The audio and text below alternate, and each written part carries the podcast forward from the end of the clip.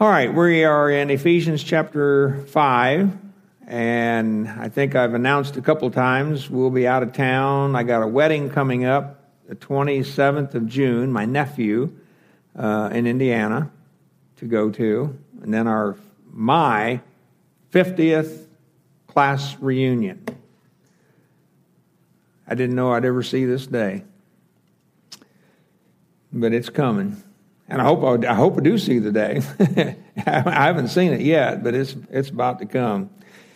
So anyway, uh, we'll be celebrating that too. So have a couple couple weekends, and I have a guest speaker coming in on the 27th to fill the pulpit that day. So you be ready for that. Ephesians chapter 5, and we finished up with verse 17.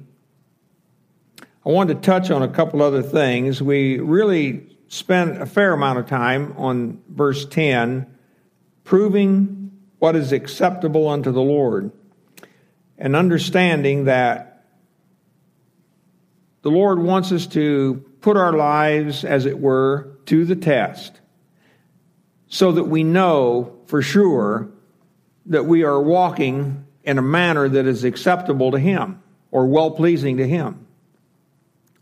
And so we, we, we read Scripture, we understand what God expects of a follower of Christ, of one that God is going to honor one day.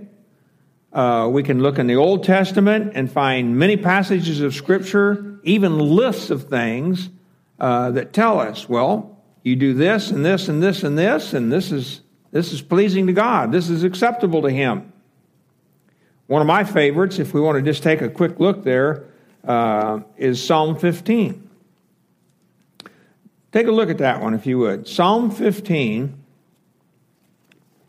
and if you're, if you want, you know, you sit back and wonder what it is that God expects out of me, what can I be doing that will make myself pleasing in His sight? What can I do that will ensure that He will receive me in that coming day? Then you can look at a psalm like this one. In Psalm 15, David says, Lord, who shall abide in thy tabernacle? Who shall dwell in thy holy hill? Now, that phrase, that verse, would nearly take a whole message all by itself.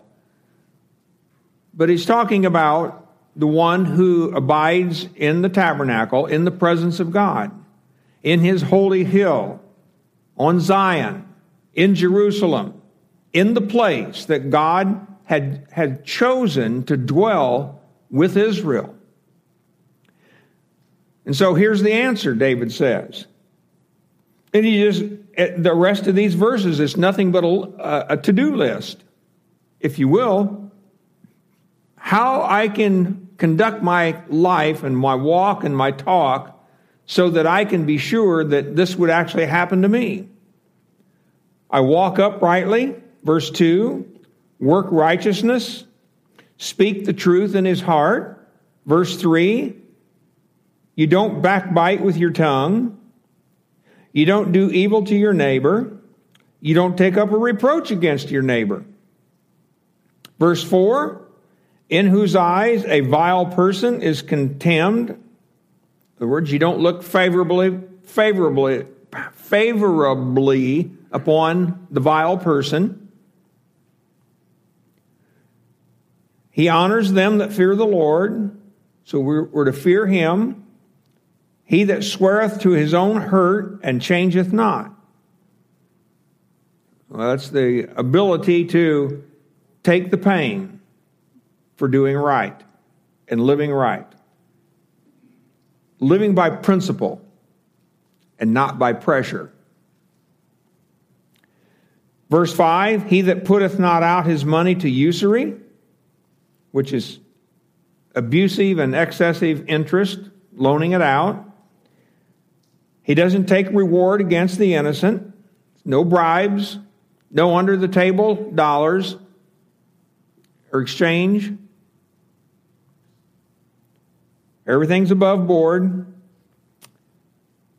David says, He that doeth these things shall never be moved. So there you go. Here's a list. Do all these things. Now, that's not the complete list, there's more.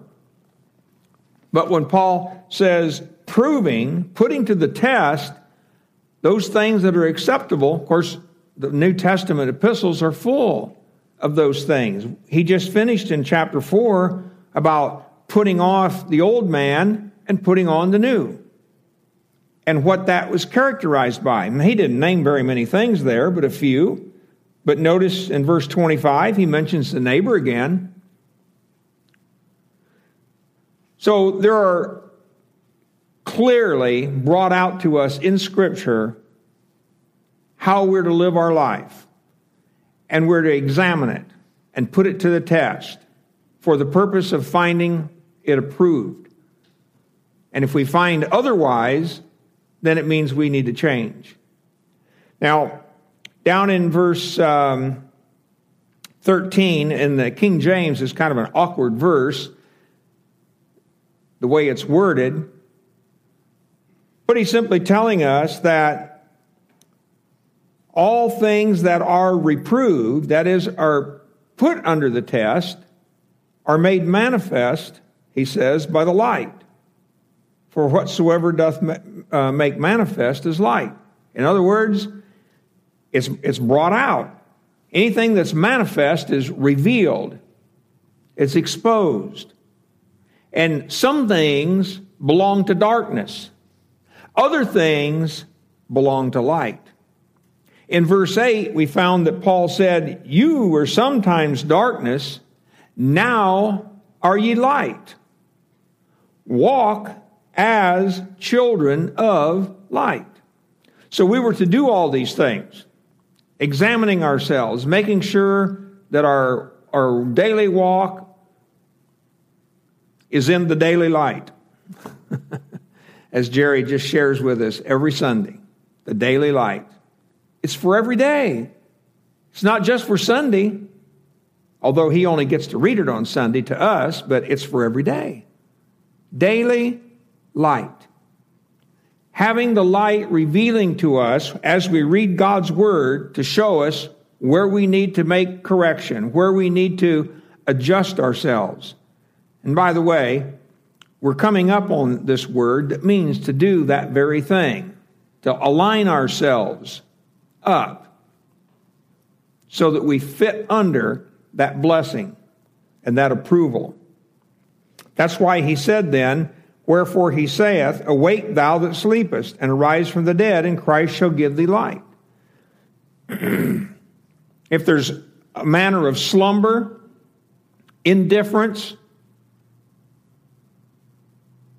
you know, caught up with the affairs of this world, He's saying, Wake up to these things, and He will show you. He'll give you light. And He will. He'll show us the way. He doesn't intend for us to walk in darkness.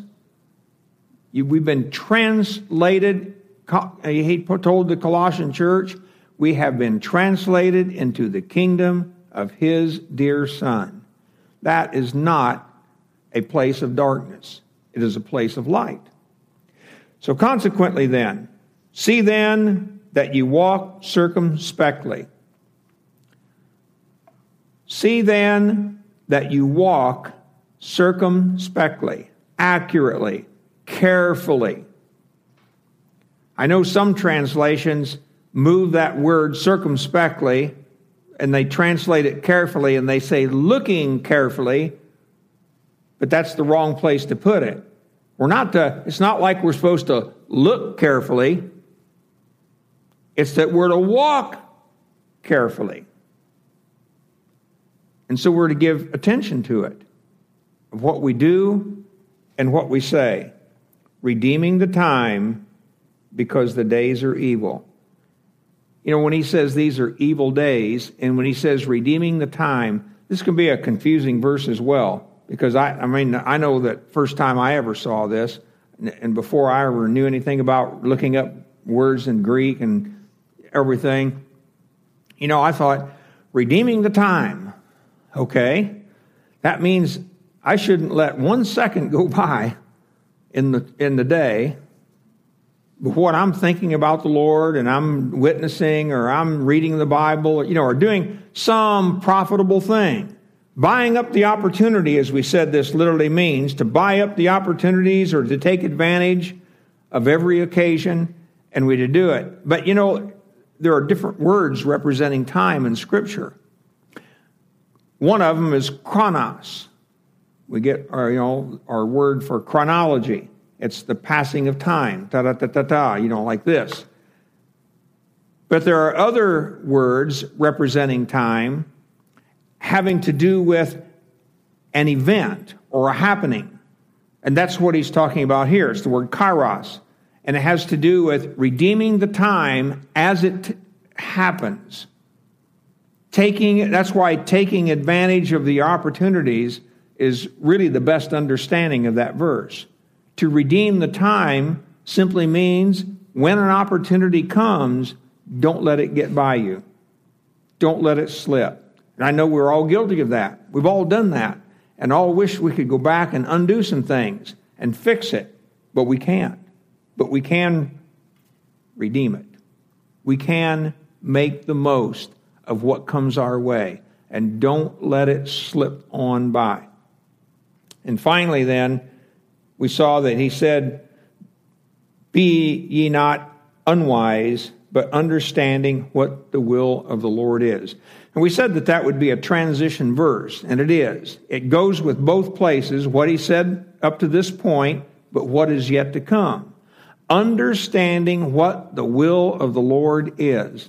And again, this whole idea of the will of God as being a dot that there is something specific. Here's the will of God, and you've got to get that. And if you don't get it right on the dot, you've missed the thing altogether. And boy, your life is just a mess. And now you're second rate, and you got the second best, and you know there's no other hope for you. That's not what that's saying. Understanding God's will has to do with the daily activities the, the working out of our life, the walk of our life before the Lord. So, understanding the will of the Lord, and he's already up to this point in chapters 1, 2, 3, and 4, talked to us about the will of God. As a matter of fact, if you go back to chapter 1, he tells us a little bit about the will of God. In verse 1, Paul says he was an apostle by the will of God. He was God's choice. But then he says in verse 5 that we were predestinated unto the adoption of children through Jesus Christ to himself according to the good pleasure of his will.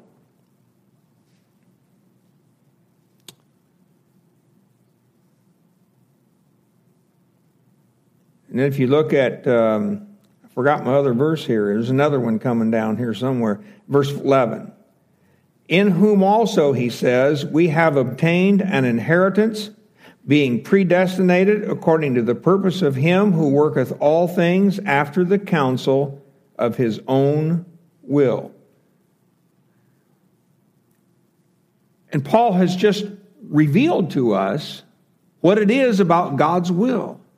His desire over here in the rest of chapter 1, where in verse 16, when he begins to pray, and he says he ceases not to give thanks and to men- make mention of you in my prayers, that, that the God of our Lord Jesus Christ, the Father of the glory, may give unto you the spirit of wisdom and revelation in the knowledge of him the eyes of your understanding being enlightened, that you may know what is the hope of the glory uh, of his calling and what the riches of the glory of his inheritance in the saints And what is the surpassing, exceeding greatness of his power to usward who believe, according to the working of his mighty power?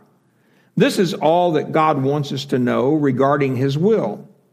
Understanding, be wise, not unwise, so that we know why God has called us to walk the way he wants us to walk. Because there is an end in view and it pays dividends. And this walk is, you know, this walk is not purposeless, it has a purpose to its end. Now, in verse 18, we said this was a transition verse. He says, And be not drunk with wine, wherein is excess, but be filled with Spirit. Now, it's a difficult verse because the word with really has the idea of by means of. And there's no article in front of Spirit. So be filled by means of Spirit. So, what is Paul talking about here? Well, it's sort of like I pictured it this way in my own mind. It's like going to the gas station to fill your car up. You know, you let the, the gas pump represent God. You let the guy holding the hose and filling the tank, that's the Holy Spirit. And the believer is the automobile.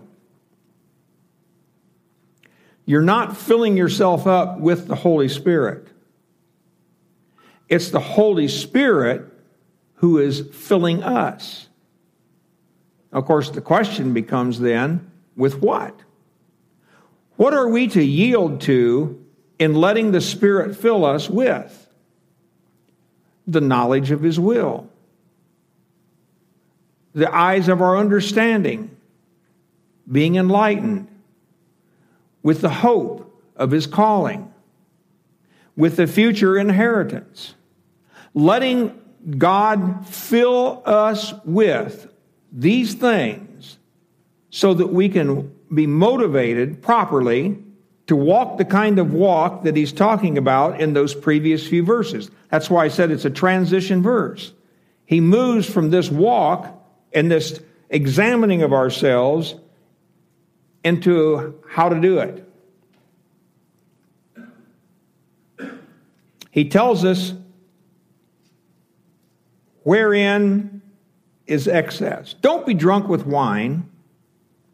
Don't use an artificial external means for filling. And he says it's excess. Now, that's an interesting word, that word excess. It is asotia. It comes from the word sozo. It means unsavingness unsavingness. So, what Paul is telling us here don't use external things like alcohol, which has no saving quality to it. But let the Holy Spirit, let the Spirit fill you, not be filled with the Spirit, but let the Spirit fill you with those things that will lead us to the kind of life that has God's approval, that is acceptable and well pleasing to Him. And He tells us in verse 19, well, what kinds of things are those? This is an interesting passage then. It's, it's singing, speaking to yourselves, making melody, and so on, he says. This little phrase, speaking to yourselves in, in psalms and hymns and spiritual songs, singing and making melody in your heart to the Lord. You know, if you weren't careful, you would think that means I'm supposed to go around all day just talking to myself, singing songs and hymning, uh, humming along with some hymns and so on. But that's not what it says. What it says is it's you and I, fellow believers, speaking to one another. Turn with me back to uh, an interesting verse in Malachi. Malachi chapter 3 and verse 16.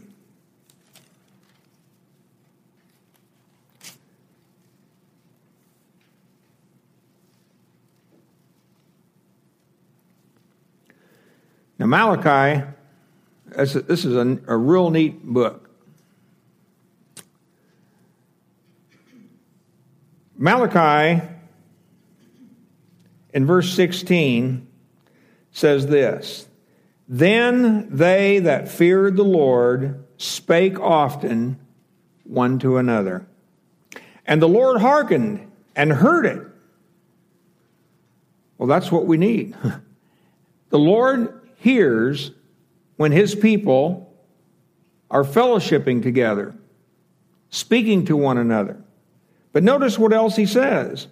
And a book of remembrance was written before him for them that feared the Lord and that thought upon his name.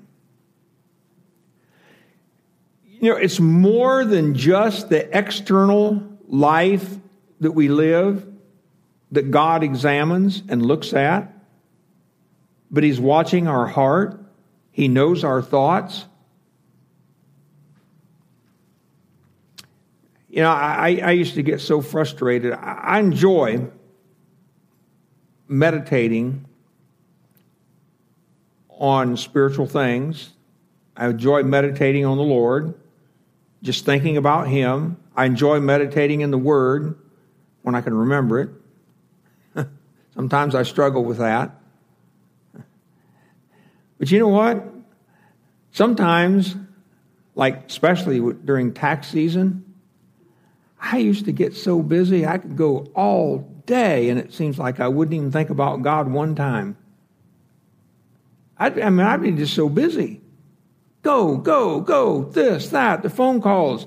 I mean, sometimes I'd have days go by where I couldn't even get one tax return done because the phone was ringing, one after the other. And I'd have to take messages. Then I'd have to call people back. I used to get frustrated about that. I didn't like that. But life's not that way, is it? Life comes at us and gives us what it's going to give us.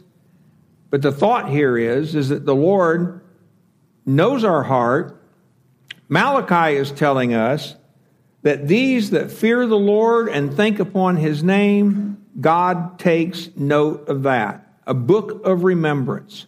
And one of the things that were key to this, he says, they that feared the Lord spake one to another. Now, of course, we got that well known verse following that in verse 17. And they shall be mine, he says, in that day when I make up my jewels.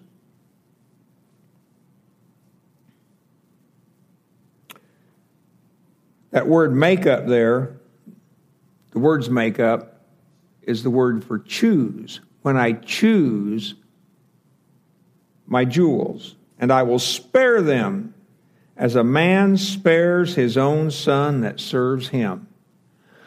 So, is there a good prospect for being filled with the Spirit, that is, being filled, having Him fill us with these things? There sure is. There's an out, there's, there's a positive outcome at the end.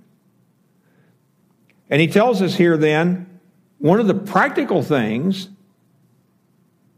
there's four things he mentions here. Speaking to yourselves, speaking to one another. How? In psalms and hymns and spiritual songs. Now, I don't know what the difference is between all of these. There, there are so minute and so closely related, it's hard to distinguish them. Some do make attempts at it. The word psalms and the word making melody come from the same word. And basically, you know, psalms are, are praises to God. So that, that one I think is pretty well set. We can understand that one. Um, then he talks about hymns. Well, we look in a hymnal, we have a hymn book. So what are these? Compositions by somebody who made up a poem and then they put it to music. And it's, it's, it's, it's a message. It's intended to teach. So we have hymns, we have spiritual songs. Spiritual songs, I like to think, you know, spiritual is this, um, it's, it's the, you know, the, the Greek word pneuma, and it's pneumatikos, spiritual, characterized by, and it seems to me that the best I can figure out is these kinds of songs are those that just grow out of our heart. They're the kinds of words or things that we, you know, throughout our day or throughout our week, as we meditate on the Lord and, and we seek to walk with Him and talk with Him, that just emanate from us because of our joy in the Lord. And we, you know, it's just like they just come out of us. It's, it's, not, it's not the planned thing, it's, it's the joy of the walk with God. Psalms, hymns, and spiritual songs, making melody, praising. Like I said, psalms and making melody are from the same word. Uh, making melody, praising God in your heart. Well, that seems to be what Malachi was telling us. In our heart and to the Lord. The most amazing thing about all this is you do it in your heart, but yet we're supposed to be speaking to one another as we share with one another. There's, there's so much wrapped up in the life of the body of Christ and this compactness and this being knit together. It's like, why in the world and how is it that anybody ever thinks that they can walk this life apart from the local church as a Christian? How is it that anybody would think that they could stand before the Lord at his judgment seat and gain his approval by taking their own path apart from the local church? But you can't do it. You can't separate them. And the fact of the matter is, as I've said on many occasions, we need each other. We must have each other. That's why I thank the Lord for a building like this that we can meet in. We have a place to go. And we can fellowship together. And I'm, I'm like you. Sometimes I'm thinking, boy, we need to do more of it. But in this busy day, how do you do it? How do you get them all together? And then, of course, if we're going to do it around a meal, yep, that's even better. That just seals the deal right there. okay, I better get off of that one real quick. Verse 20 giving thanks. Giving thanks always for all things unto God and the Father. In the name of our Lord Jesus Christ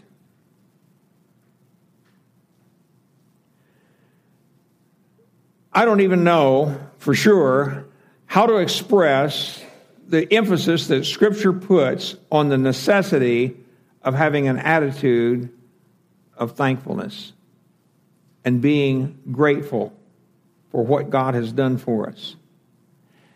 I'll tell you one thing when we look back at what we used to be and we look forward to today to what we are, that will go a long way to recognizing where I came from and what God has done. You know, it is very difficult from one day to the next to say, boy, I see where I was yesterday and now I see where I am today. I'm really grateful for that. That's a lot harder for me than if I go back to where I was when I was in my teens or in my 20s and look at myself then and then say, well, look at where God has brought me in all these years, and I can hardly could tell you the specific events along the way. Now, there are just a few. Most of us could only name a few events that were life changing. But it didn't happen in just a few events. It happened day after day after day after day. Little bits of change, little bits of growth, little bits of growing in grace, learning to walk by faith. And it happens slowly. And this attitude then of giving thanks is the attitude that carries us along on that daily walk and enables us to keep growing and keep these things in our heart.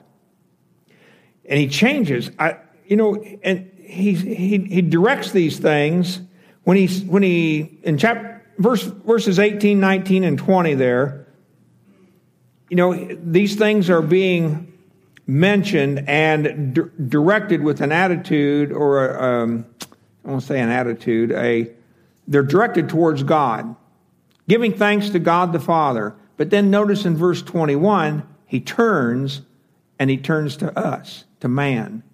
And then he, and he says, with that same idea of these psalms, hymns, spiritual songs, giving, making melody, giving thanks, submitting submitting yourselves one to another in the fear of God.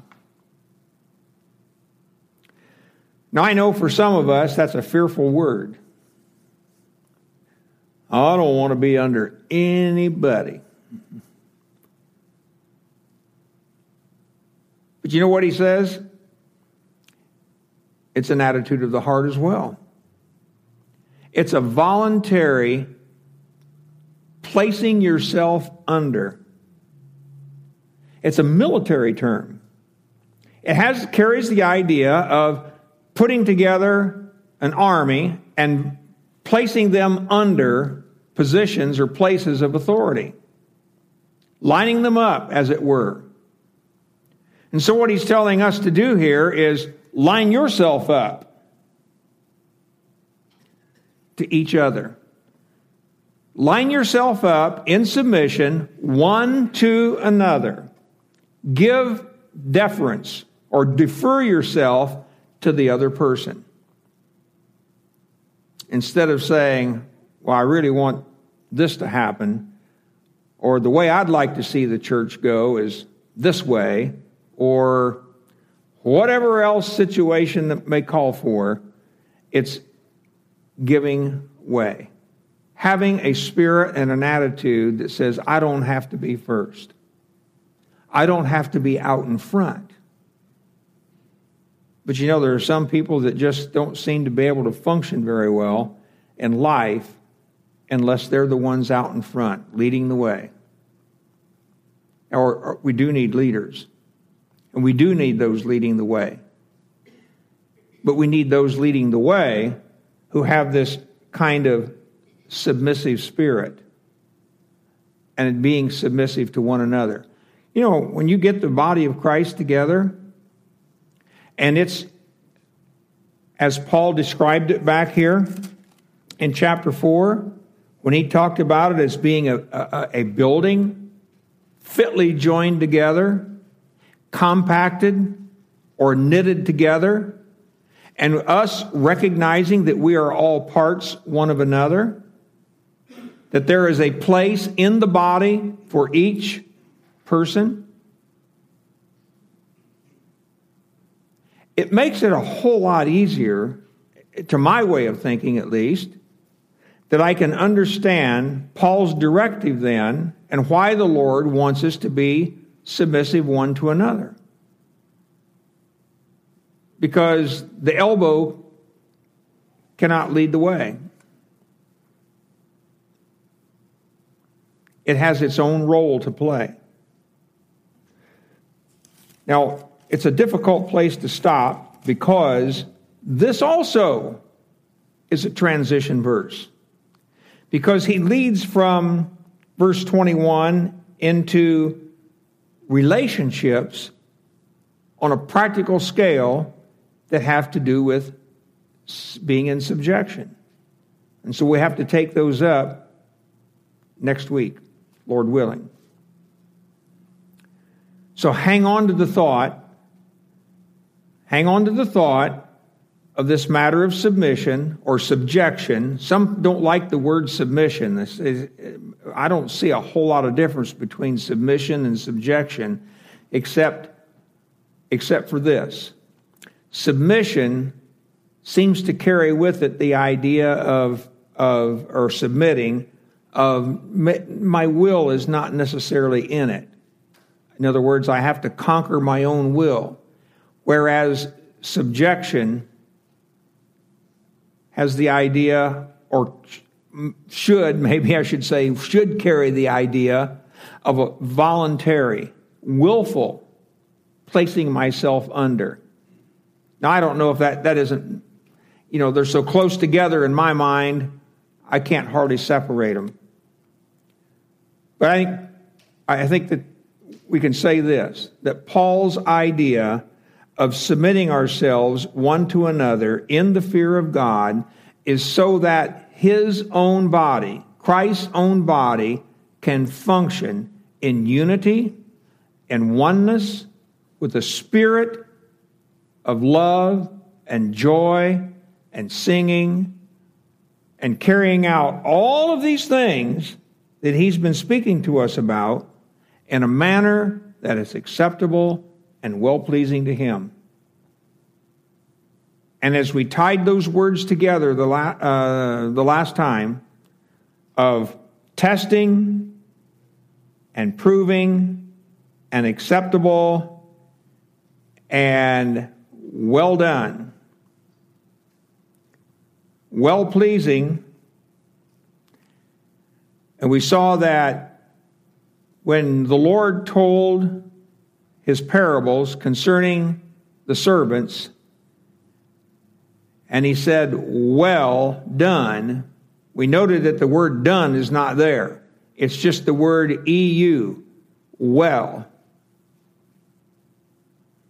Of course, done is implied.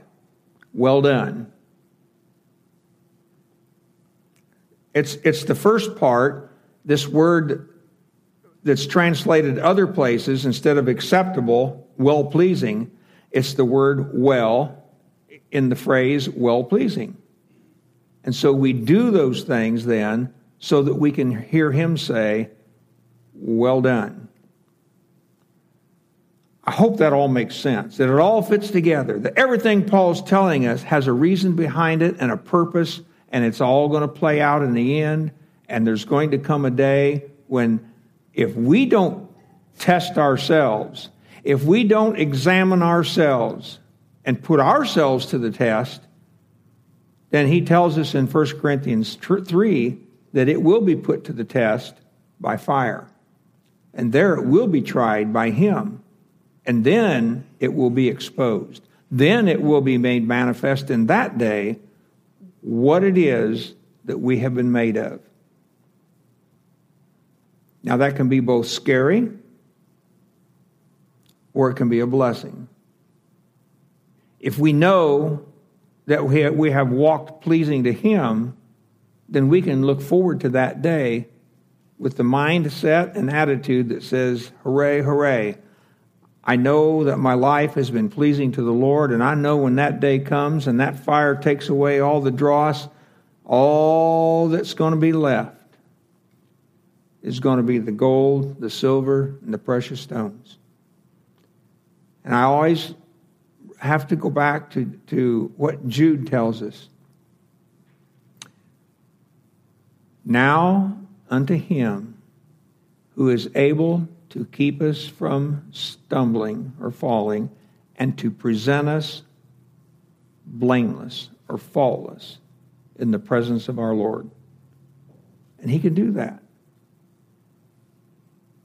I'm, I'm, holding to, I'm holding to that. for all the problems I have and all my, you know, my own personal inadequacies and my own faults, we have that prospect of being able to be presented to Him faultless, blameless. That's going to make that day worth everything. Everything. Let's pray. Dear Father in heaven, we look forward to that day. If we've been walking in fellowship with you, walking in the light, as John tells us, walking in this world apart from all those things that the world offers us and walking in this manner that is acceptable and pleasing in your sight, that there's going to be a, a great joy in that day and a great outburst of singing and thanksgiving and praise because of the honor that you will bestow and the blessings that you will give to those who have been faithful to you. Dear Father, I pray that we in our congregation, in our assembly, in this body of Christ, here, in this local assembly, that we would do and be those things that you've called us to do and called us to be. Help us each one to grow in that grace that you've called us to grow in and to be what we ought to be before you. For it's in your name we pray, Lord Jesus. Amen.